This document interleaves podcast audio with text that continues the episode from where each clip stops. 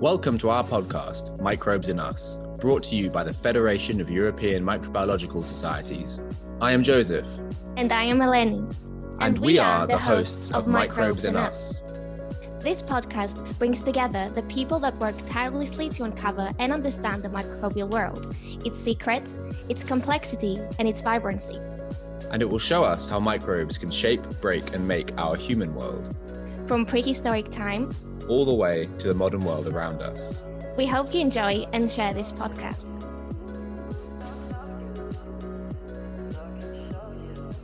Welcome to this episode of the podcast. I have two guests joining me today Bob Metcalf, who's Professor Emeritus at California State University in Sacramento, and I have Dina Chienjo, who is the Director of Friends of the Old and has worked with Bob to use the portable microbiology laboratory, which we at FEMS have featured in videos, and which has been used in many places around the world to test drinking water for its safety. So I've got both these guests here today to talk to me about where the portable microbiology laboratory came from and how it's used. And I just wanted to start by asking can each of you give yourselves a little introduction about yourself and your background just for the benefit of our audience? I'm Bob Metcalf, and I was uh, born and grew up in Chicago. And in college, then I majored in biology and discovered what a wonderful world microbiology is. So I then went to graduate school in bacteriology at the University of Wisconsin. And after that, I got a teaching job mainly at uh, California State University, Sacramento,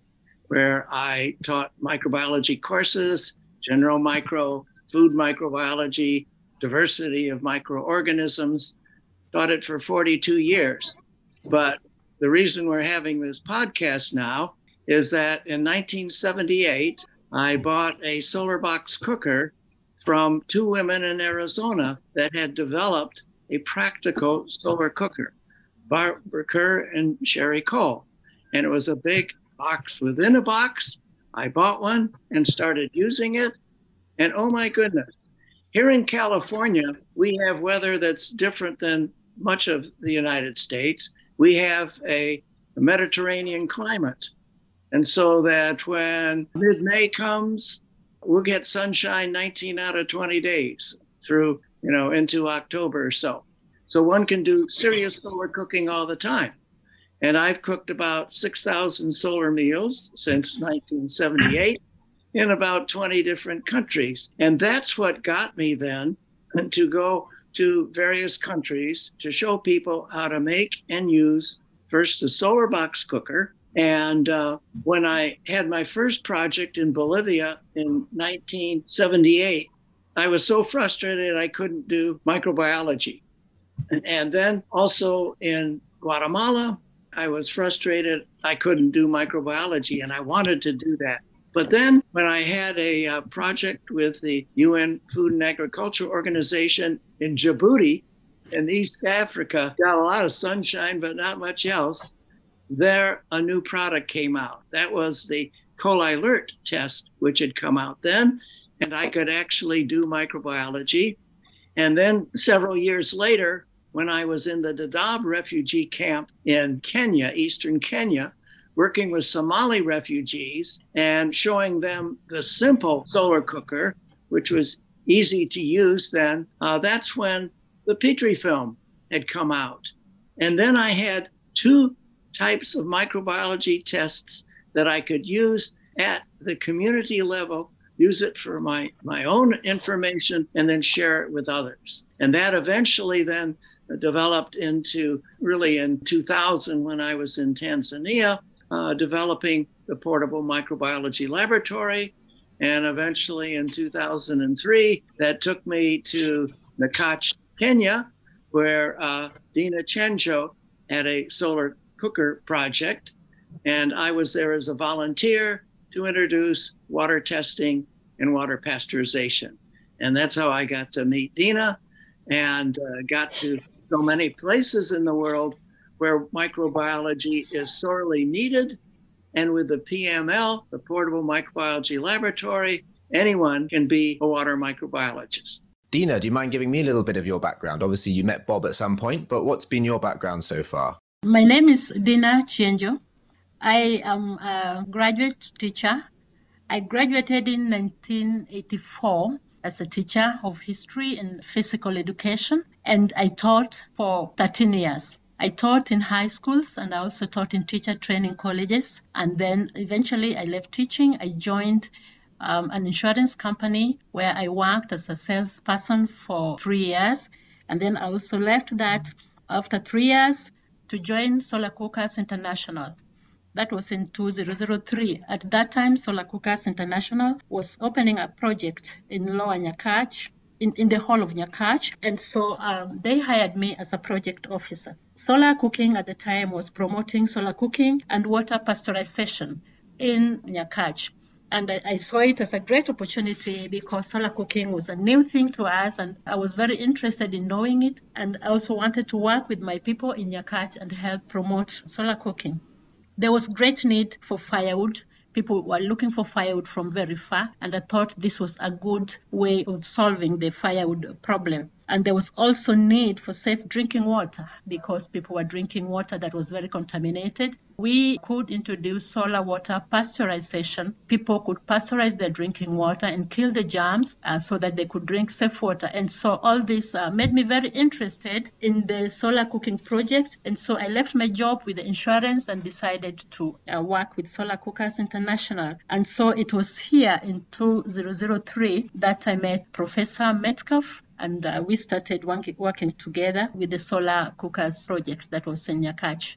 After um, several years, that was in 2008, I left Solar Cookers project because the project was closing down. And so that is when we started the FOTO project, the Friends of the Old project. The project was started because there was still great need to pasteurize water because there was a lot of waterborne diseases in the area in, in Nyakach.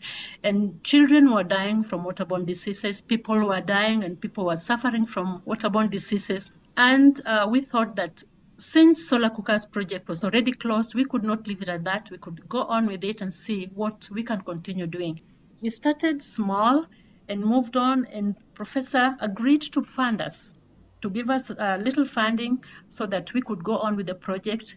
And this moved on for some time, and then eventually now he became our main funder, and he has funded us up to date. Uh, what uh, we do is we teach people to trace the water and to treat the water so that they drink um, safe water and prevent uh, waterborne diseases. So that is uh, how I've gotten to where I am right now.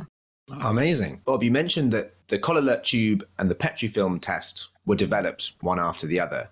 But then what was it that inspired you to take these things and put them all together into a single packaged, it's like an affordable kind of laboratory that could be used by individuals like Dina and other people in the world? Okay, well, just a little bit of background that probably many of the microbiologists know, but nobody in the world knew that microbes cause disease before Robert Koch mm. in 1876 developed the methods to isolate bacteria and to go through Koch's postulates. And then using Koch's methods in the 1880s, it was discovered that several waterborne diseases were caused by bacteria typhoid, cholera, shigella, dysentery.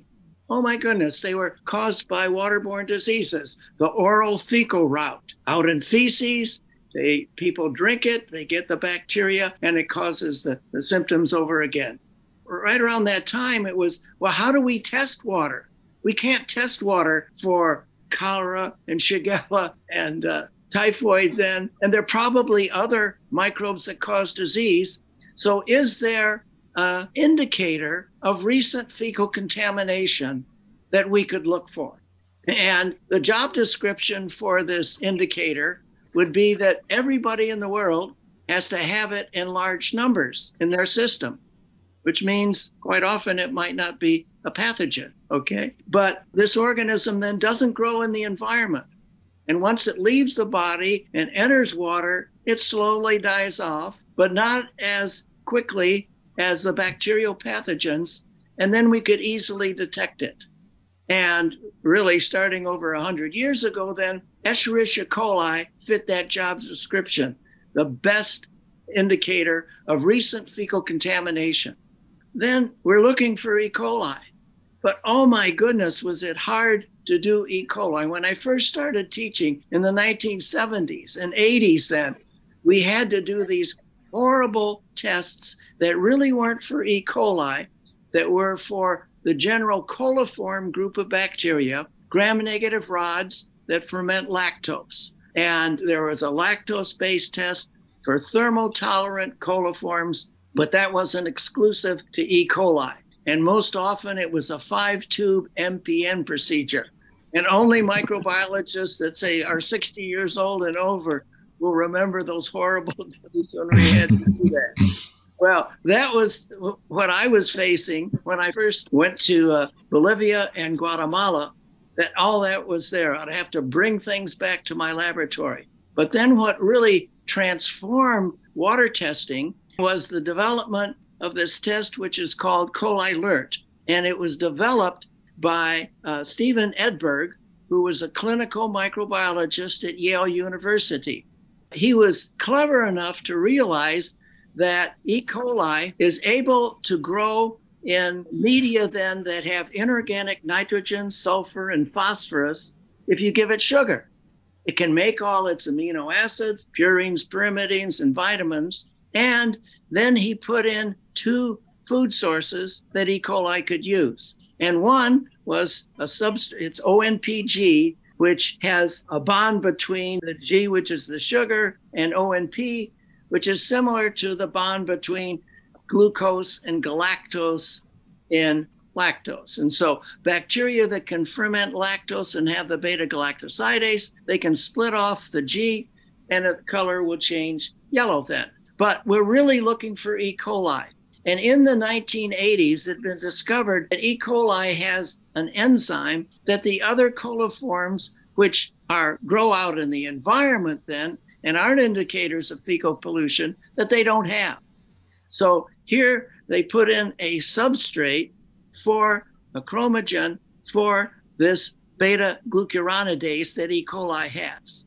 And the substrate is abbreviated MUG. G is the sugar, E. coli has that enzyme, the beta glucuronidase, that will split off the G and use it for energy that then it can make it all its uh, nutrients then to grow.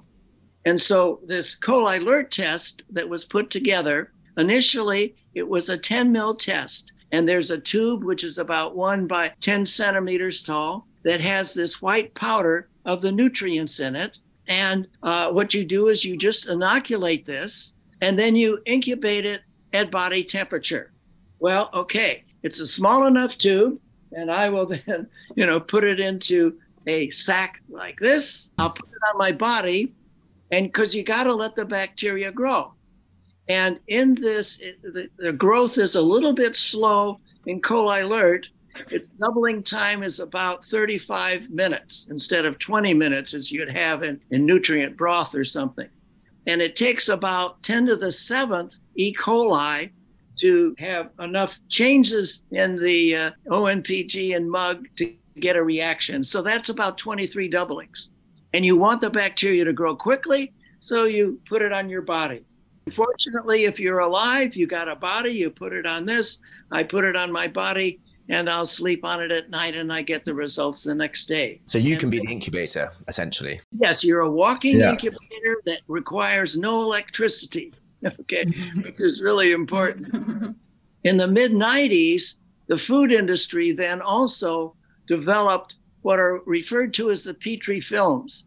And any uh, microbiologist probably has worked with Petri dishes all the time, but there are some brilliant people at the 3M company that looking for food microbiologists. In foods, you take a food and you blend 25 grams with 225 mils of sterile water. And then you're always doing a minus one dilution. You're always plating one mil. And so instead of putting it into a petri dish and pouring in melted and cooled agar, they came up with this petri film. And it looks like kind of an index card, which has a clear film over it, and it has a circle of nutrients, five centimeters in diameter, that E. coli can use. And there's a specific substrate in there that E. coli, its beta glucuronidase, will attack. and uh, it's abbreviated BCIG. So you add one mil to this, and then you I put it between uh, a couple of pieces of cardboard like this. I'll incubate it in the small of my back. I'll sleep on it at night, and then overnight, those invisible cells actually develop into colonies. Hmm. And if it's E. coli, because of the glucuronidase indicator in there, it'll be a blue colony. And there's also a gas bubble because it ferments lactose. So, oh my goodness, now we had a 10 mil test and a 1 mil test. And the reason those two tests are important is that the WHO came out and what level of uh, E. coli in water presents what type of disease risk. And if you have no E. coli in 10 mils, that's a low disease risk. Médecins Sans Frontières says you don't have to treat the water. So that 10 mil test is really important. And then a high disease risk is 1 to 10 E. coli per mil. And a very high disease risk is more than 10 per mil. So, oh my gosh, we had the 10 mil test, we had the 1 mil test, and then you can put those together and also teach people how to do it. And I put everything together then in this uh, portable microbiology laboratory, which I sent you then in 2021. Yeah. I mean, I'm afraid the test is in our office, but I have the box here actually that you sent to me. Yeah, and we've been using it to test some of the waters here in the Netherlands. And I just wanted to ask Dina, you've been doing these tests where you are in Kenya, and I just wanted to ask you, what's the impact been of having such a easily usable and cheap test available? Yes, the impact has been great what we do, uh, I'll just go back a little. What we do is we have women in the villages who do the teaching. We make sure that each one of them, every month, they do two teachings in the village. We, they're actually called locations. So in every location, we have two women who teach uh, the community how to treat water, how to test the water and treat it and to ensure that they always have safe drinking water in their pots. And so what happens is that they sample the water either from ponds or rivers or wells, depending on the source that that particular village is using. So they sample the water in the presence of the villagers, a few uh, representatives, so that you know they know that this is what is going on. You don't just appear with uh, results and say this is your water. They have to see that the water was sampled and, yeah. yeah. they have to record it so that when you bring back the result, they know that this is actually the water that was taken from us. And then they inoculate the sample and then they incubate it overnight. And by morning, we have the results. Most of the time, the water is actually contaminated because it has a lot of blue colonies in the petri film. And so we show them the results of the water that we sampled. And they can see how contaminated their water is. And they can see and we explain to them that the blue colonies, that is E. coli, that is what causes disease. So we make them see that when they drink contaminated water, they get sick. And the solution is for them to prevent getting sick. And by doing that, they have to treat that water so that they don't drink it. And we use AquaGuard, which our professor is holding here, a chlorine-based solution. And so we distribute AquaGuard to all the households in Lower Nyakach every month so that everybody is able to treat their water. And that way, everybody drinks safe water. And by doing this, we've been able to reduce to almost 95% waterborne diseases. It sounds like a big part of the way that you're doing this is to try and build trust then with the people in the in the communities to kind of show them the process of the testing and not kind of have it in some black box but you know yes. build a connection between the real water that they're using and the tests and the results in a really kind of close up and trusting way. Yes, that is true because we realize that they have to take charge of their lives. They mm. have to be the ones to bring the change that they need in their lives. So they take responsibility. They know what uh, contaminated water will cause in their lives, and so they have to treat it themselves. So we teach them how to do that. And as we are speaking now, almost all households are treating drinking water. We just have a few who have um, issues with uh, treated water, so they boil their water, but still they drink water which is safe. And this way, in our dispensary and clinics, we have very, very few cases of waterborne diseases, of diarrhea. Even in schools, children are able to go to school without complaining of diarrhea because we also teach water testing in schools and how to treat water, and we give them AquaGuard to treat water for school children in every school. And uh, and even in households, there, there are very few cases of children having diarrhea. And so people are happy with this, and they have taken responsibility for themselves. They don't drink untreated water because they know mm. what this uh, does to them. Previously, we used to have a lot of cholera in Nyakach, but that is no longer the case. Right now, we have cholera in many parts of Kenya, but not in Lower Nyakach because people drink treated water. And so we are happy with that. And we are continuing that because it is a major uh, development. We, we would be happy if this is replicated in other parts because if people can take charge of their lives, the government should be doing this, but they're not doing it. And we're doing it. And we want people to know that they can do it themselves if they treat water by themselves. Because if you wait for somebody to do it, they'll not do it for you. They have to take charge of their own lives, and they're doing that. And we're happy with that. Are all the tests assembled, Bob?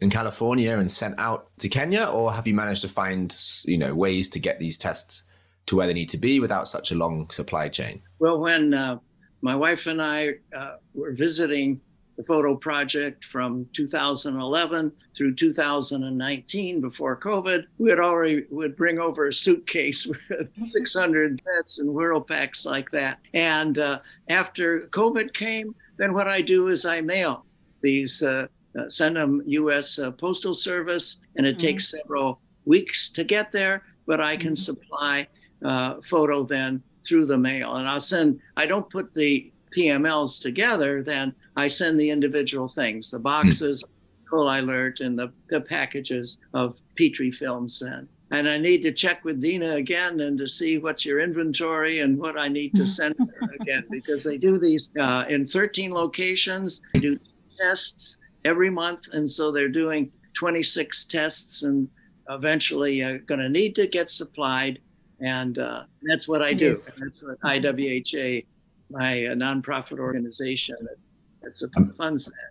And so, Dina, how is the inventory at the moment in Kenya? At the moment, we still have supplies that can last us another two months. Uh, maybe within next month, we will be sending out an inventory and, and, and, and asking for more supplies.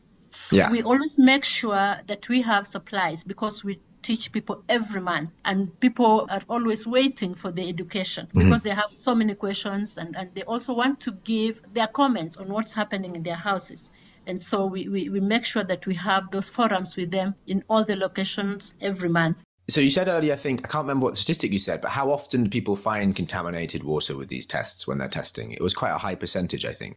Yeah, it's very high. Almost all the waters here are contaminated mm-hmm. because a lot of people use water from ponds, yeah. shallow wells, and uh, rivers. Th- these are the major sources of water. You know, these waters, they have surface flow which, which contaminates the water. And sometimes, again, in, in the rivers and even ponds, they're also shared with livestock cows drink from there and yeah. there are a lot of droppings from from different things and and even rainwater people who have tank water you know it also is very contaminated because of dust from the the roofs and birds also perch on the roofs. And so the water is all the time contaminated. And so it has to be treated all the time. Sometimes even the water from taps you know people who have tap waters that is also contaminated because the, the taps are old and rusted. And sometimes maybe it was not well treated from the source. So still even some taps we get contaminated water. And so we have to sample and test all sources of water. We don't take chances so that the, we are able to advise the people to treat their water so that they can avoid the waterborne diseases. We here in Delft, obviously, we were sent a test by Bob, and then we went and we we decided to use it with the tap water in our office and then the water in the canals near our office. The results we found were well, both the tubes were yellow. I mean, maybe mm-hmm. we were a little bit contaminating our tap water with a dirty cup or something. Then with our Petrifilms, we had luckily nothing blue, no blue colonies from the tap water, but we did find about two or three, I think about three once we left it to incubate in the canal water. So would you say this water is a risk if we were to drink this? Yes, it's a, a risk for uh, drinking because you have one to 10. What that indicates, E. coli is, is an indicator of recent fecal contamination. And most E. coli are friendly, okay? And when you defecate, maybe 10 million per gram of feces will go out. But there are a few strains of E. coli that cause disease. But the reason it's an indicator is that all of us, even though we're not sick, we have this the friendly bacteria that mm-hmm. take residence in our large intestine and uh, then go out with the feces then. Well, and I'll just show you, okay, to show you here that you can see, and that Sacramento tap water that I tried yesterday, that's clear. And I think right. you would uh, be a little bit more careful that the Delft water would have been, uh, tap water would have uh, also been clear. And the other thing is that, you know, to see that you and Elena did uh, the testing then and uh, you know kind of work on the techniques this was the first time that you were doing it but mm. with microbiologists techniques are very important so make sure that you're not contaminating when you take off the cap and you add things and, and make sure you do the petri film well. And, and very soon people will get expert at it. I'm so proud of the uh, 26 water microbiologist women that are in lower Nyakach that are bringing evidence based microbiology to the communities there that the WHO in Geneva won't be able to do, the CDC in Atlanta, Georgia won't be able to do, UNICEF won't be able to do. They do 100 mil tests, which is just absurd mm. when all you need is a one mil test to find things. And so, what we're doing there is that this FOTO project is an example of what could be done in other parts of the world. And quite often, people in water, they're engineers, and they think, oh, it's got to be an engineering solution. No, it's a microbiology solution. And the people that are already there in the communities with a few testing lessons can learn how to perform and interpret these tests.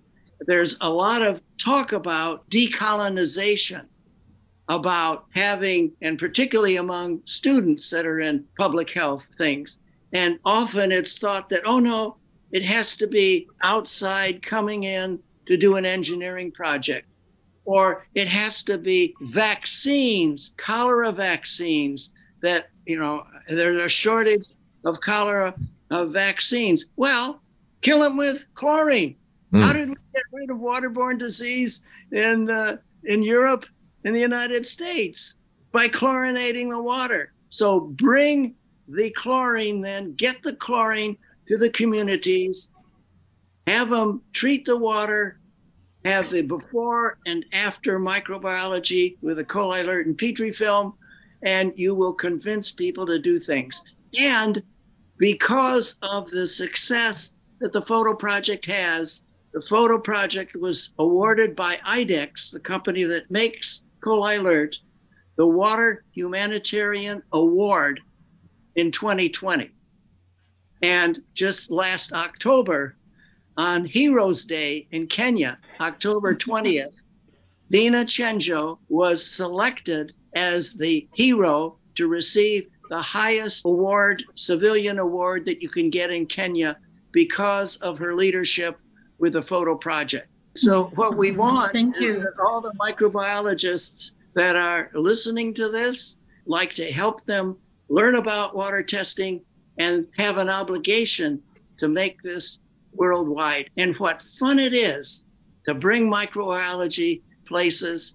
You mm. can actually do it now with Zooms and show people that have zero background in science and microbiology that in a couple of days then they could understand why they're doing these tests, how to do the tests, how to interpret that, and how proud they will be that they are water microbiologists. Dino, I mean, congratulations on your award. That seems very Thank well. You. Thank um, you very much. And it seemed that you have, you know, 26 people now trained, um, yes. which is a lot of people to manage. So well done there. And um, do you have plans to train more people? I mean, is this team growing or is this enough for you to have to deal with at the moment? At the moment, we don't have any plans to grow the people because we have 13 locations in mm. Lower Nyakach where we work, and in every location we have two people. And so far, the two people are managing very well. The advantage that we have is that these people are people who work in their villages where they live. Now that means that the community know them very well and can relate with them very well. We are also very careful to pick people who the community can trust. And so when they go out to teach, the community has no problem with them. We listen to them, and because they teach in mother tongue. You know, when uh, we started learning uh, water testing, it was we thought it was very difficult, and we were wondering whether we would ever really get to understand it.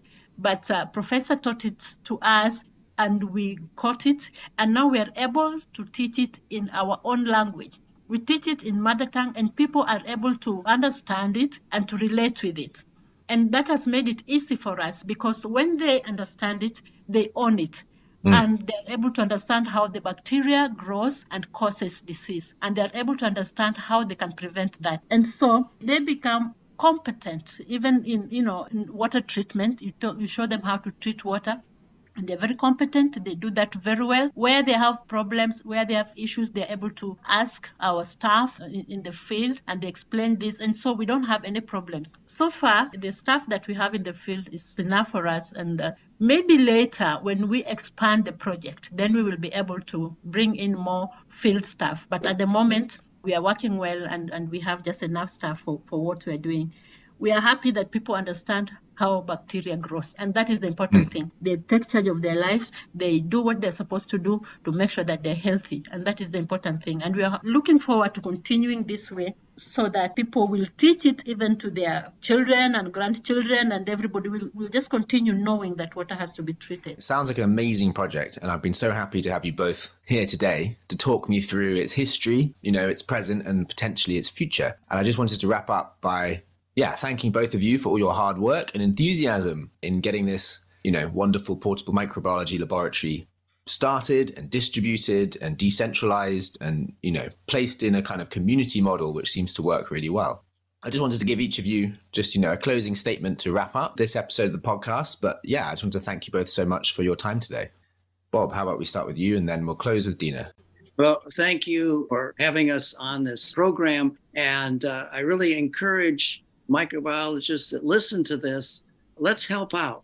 And I think, you know, one of the disappointing things is that Kenya Constitution says that all Kenyans have the right to safe water, but they could care less about hmm. that.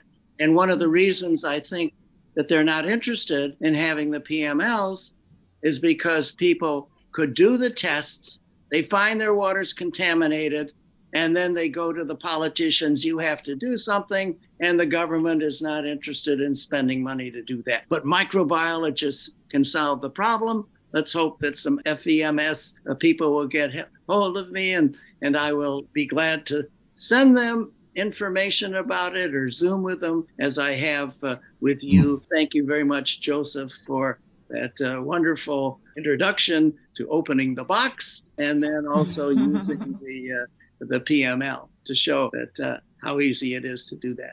Dina, any last words from you? First of all, I want to say that um, we're happy that this is happening in Lower Nyakach. We realize that the important thing is education. People have to understand the importance of, in this case, treating drinking water. When uh, somebody understands something, they'll own it and they'll, they'll work towards it to make the change that is necessary. Right now, there are so many people worldwide who are dying from waterborne diseases. And what they need is the water literacy. They need to know what happens and how they can help themselves. And uh, we know that everything needs funding because like where we are in Lower Nyakach and many parts of the world, funds are, are very low. And a lot of people die because there's, there's no support from anywhere. And so if the World Health Organization, the UNICEF and other bodies could come out to help out these communities, I'm sure many lives would be saved.